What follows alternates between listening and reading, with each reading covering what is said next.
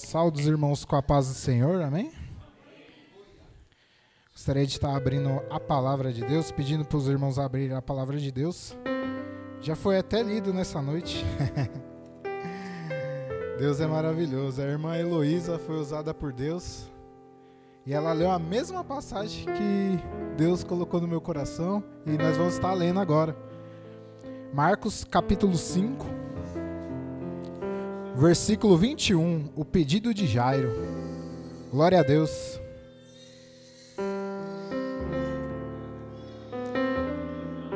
E passando Jesus outra vez num barco para o outro lado, ajuntou-se a ele uma grande multidão, e ele estava junto ao mar. Os irmãos?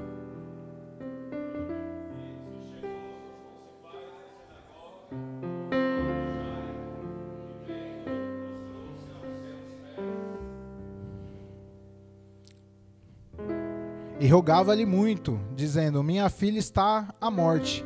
Rogo-te que venhas, ele imponha as mãos para que sare e viva.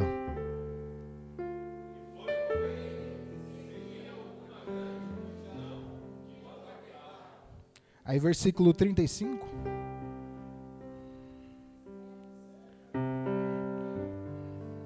Versículo 35.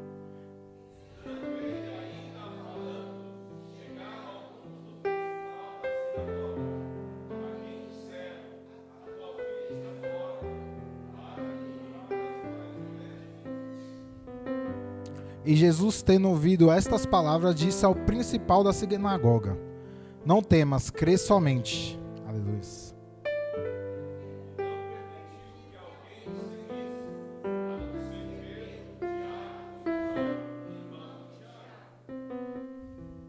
E tendo chegado à casa do principal da sinagoga, viu alvoroço, e os que choravam muito e pranteavam. Até irmãos, pode se assentar?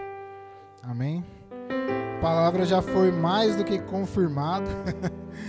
em nome de Jesus, a palavra foi mais do que confirmada. A irmã foi usada por Deus aqui para falar. Eu só vou dar um complemento, irmãos, porque ela foi bênção de Deus, né? Foi muito usada, Deus abençoe. E a gente vê aqui, né, que Jairo, ele é, ele é o quê? Ele é o chefe da sinagoga. A sinagoga era formada, mais ou menos naquela época, por 10 pessoas, no mínimo 10 pessoas, para formar a sinagoga ali naquele lugar. E Jairo, ele é o chefe da sinagoga, mas não diz, né? É porque se a gente for ver na história mesmo, as, é, o, pode, tem chefes e tem, é, tem líderes, né? Tem chefes, tem, tem, tem vários líderes ali dentro da sinagoga. E Jairo era um deles. E o que chama a atenção, né, irmãos? Jairo ele ali indo ali de encontro a Jesus. Ele já tinha, como a irmã citou aqui também, ele já tinha procurado tudo, né? Ele já tinha é, procurado recurso ali para sua filha, para curar sua filha. Ele já tinha orado, ele já tinha pedido a Deus ali, mas nada tinha resolvido. E a filha dele estava ali no, nos últimos ali, né? No, no último ali da vida dela. E ele vê Jesus e uma multidão. Ele vê Jesus e uma multidão. E ele precisava chamar a atenção de Jesus. E como ele chama a atenção de Jesus? Ele se joga aos pés de Jesus. Ele se humilha perante Jesus. Ele poderia ter chegado ali, Jesus, eu tenho um probleminha lá em casa, vamos lá resolver? Não, mas ele tirou ali, né? Ele estava ali num patamar alto, mas ele tirou, ele se ajoelhou, ele foi diante do Senhor ali, pedindo para Deus, Deus tenha misericórdia, me ajuda. E ele, irmãos, ele foi assim, ele tinha muita fé. Ele falou assim, ó, se você pôr a mão na minha filha, ela será curada.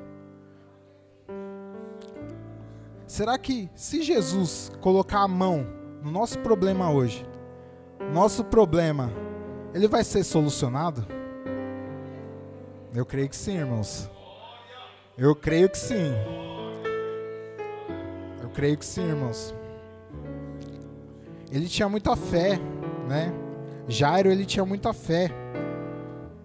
E aí, Jesus ele vai com ele. Fala aqui no versículo 24: Jesus foi com ele, e uma grande multidão junto o apertava de todos os lados.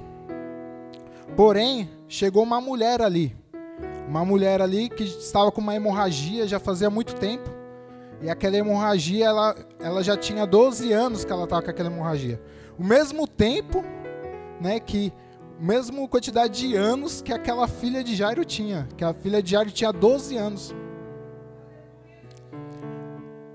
E ali ela toca na orla de Jesus e ela é curada. No meio do caminho, Jesus sem perceber andando e, e Jesus fazendo milagres. Jesus trabalhando, fazendo milagres. E o que me chama a atenção, né? Imagina Jairo naquele momento. Como foi falado pela irmã mesmo, né? Jairo ali naquele momento, a filha dele, a, em, quase morrendo ali naquele momento. Ele querendo ali que Jesus fosse à casa dele. Cada minuto ali, irmãos, era sagrado. Cada minuto ali era sagrado.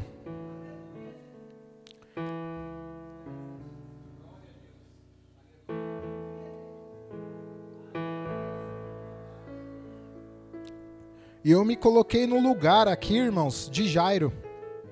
Porque teve uma vez que eu estava num. Quando eu era do mundo ainda, eu estava no show. E meu irmão, nós tinha mania, né? No show de rock lá, meu irmão pulou do palco. Tinha mania de pular do palco. O meu irmão pulou, ele caiu de cabeça no chão. E abriu um sangue assim naquele lugar, assim, começou o sangue assim a aumentar assim da cabeça dele, saindo da cabeça dele ali. E eu fiquei desesperado. Eu falei, meu Deus, né? Eu saí correndo atrás de SAMU. Eu comecei a correr pedindo para os outros, liga para o SAMU, liga para o SAMU, pelo amor de Deus. E ali o, o pessoal falou, não, nós já ligamos para o SAMU, nós já conversamos. E a, o UPA tava, o SAMU tava do lado, irmãos. Tava ali do lado. E não vinha a ambulância, demorava. E cada minuto que passava ali, parecia uma eternidade. Eu vendo meu irmão sangue ali, aumentando no chão ali. Eu falei, meu irmão vai morrer. E na hora a gente fica pensando, né? O que, que minha mãe vai pensar? Vai falar que eu fui irresponsável, vai falar um monte de coisa, né, irmãos? Mas graças a Deus, né? Meu irmão, a, a, ambulância veio, resgatou ele levou ele, né? E, e, ele só formou um calombo aqui atrás na, na, na cabeça dele. Mas graças a Deus, né? É, ele foi curado. Ele não teve nenhum mal. Mas eu me coloquei no lugar de Jairo aqui neste momento. Da filha dele ali. Precisava ser curada a cada minuto. E ele ficou olhando ali. Jesus conversando com aquela mulher. E ele, meu Deus. Quando de repente chega Chegam os empregados da casa de Jairo e disseram: Seu Jairo, a menina já morreu. Não aborreça mais o mestre. Mas Jesus não se importou com a notícia e disse a Jairo: Não tenha medo, tenha fé. Glória a Deus, né, irmãos? Glória a Deus. Não tenha medo, tenha fé. E o que o que Jesus queria ali, irmãos, queria ali, né? A única coisa que precisava para ser curado, a filha de Jairo para ser curada ali, era a fé. A fé de Jairo, a fé de todos ali. Jesus deixou que fossem com ele Pedro e os irmãos Tiago e João, e ninguém mais. Jesus já no meio do caminho já começou a falar, ó, fica aí. Vocês que não têm fé, fica aí. e começou a andar ali, ó, com Jairo com Pedro, com Tiago, começou a andar ali com os discípulos. Ah, o que, que eu aprendo com isso, irmãos? É... Quem não tem fé vai ficar no caminho. Quem não tem fé vai ficar no caminho. E às vezes, irmãos, é, a gente tem colegas, amigos, e as pessoas começam a deixar o nosso, a nossa vida, e a gente só tem que deixar, né? Deixa aí, né? Não teve fé para continuar caminhando com a gente, né? Vai fazer o quê, né, irmãos? Jesus, do mesmo jeito, ele fala aqui. Quando entraram na casa de Jairo, Jesus encontrou ali uma confusão geral, com todos chorando alto e gritando. Então ele disse: Por que tanto choro e tanta confusão? A menina não morreu, ela está dormindo. Então eles começaram a caçoar dele. Mas Jesus mandou que todos saíssem. E junto com os três discípulos e os pais da menina, entrou no quarto onde ela estava.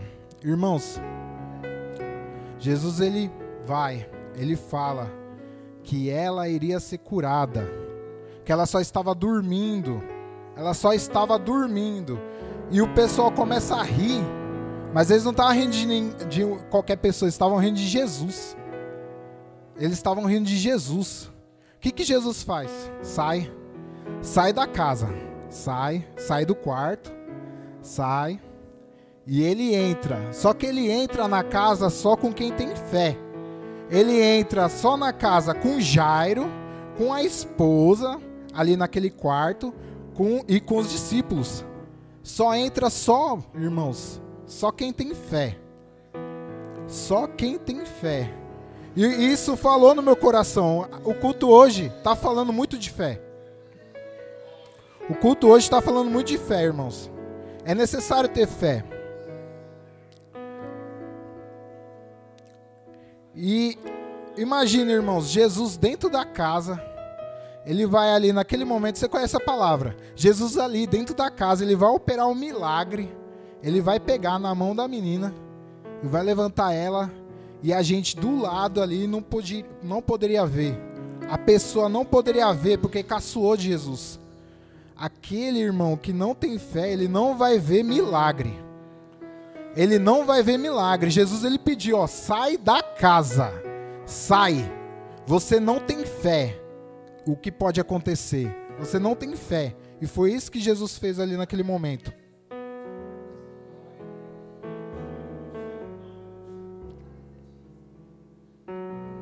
Então, ele pegou-a pela mão e disse: Talita cumi. Isto quer dizer, menina, eu digo a você, levante-se. No mesmo instante, a menina que tinha 12 anos levantou-se e começou a andar. E todos ficaram admirados. Então Jesus ordenou que de jeito nenhum espalhasse essa notícia de cura. E mandou que desse comida à menina. É, irmãos, Deus, Jesus, ele tem o poder sobre a vida e sobre a morte. Jesus, ele tem o poder, irmãos. Glória a Deus. Deus, ele é maravilhoso, irmãos.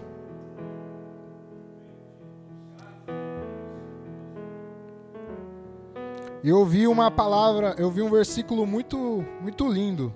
Estou lendo o livro de Hebreus e vi lá em Hebreus 1:3. Hebreus capítulo 1, versículo 3, o qual sendo o resplendor da sua glória e a expressa imagem da pessoa, sustentando todas as coisas pela palavra do seu poder. O qual, eu vou repetir, tá, irmãos? O qual, sendo o resplendor da sua glória e a expressa imagem da pessoa, e sustentando todas as coisas pela palavra do seu poder fui, vendo, fui ver o significado da palavra no dicionário sustentar. Significa manter o equilíbrio.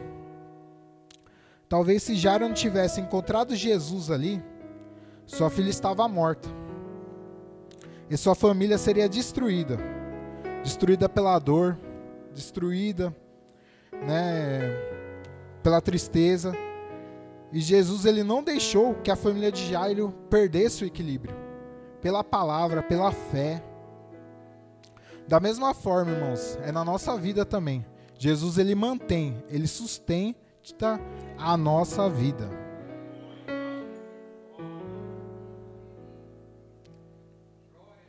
Então, irmãos, eu não sei, né, o que você veio buscar aqui nessa noite. Eu não sei se foi milagre para tua família. Eu não sei se é salvação. Eu não sei se é salvação. Já falou hoje aqui de salvação. Já falou aqui de, hoje de libertação, de cura. Eu não sei o que você veio buscar hoje, irmãos. Não sei. Tinha um plano no meu coração, né? 16 anos atrás. Tinha algo no meu coração. Era um, um sonho que eu tinha. E eu concluí 50% desse sonho há 16 anos atrás. E Deus ele ressuscitou esse sonho de novo no meu coração. 16 anos depois. 16 anos depois. Eu não sei o que você veio buscar hoje. É alguém, é tua mãe que precisa ser curada. É, eu não sei, irmãos. Alguém que precisa se converter. Mas crer, irmãos, que Jesus está aqui.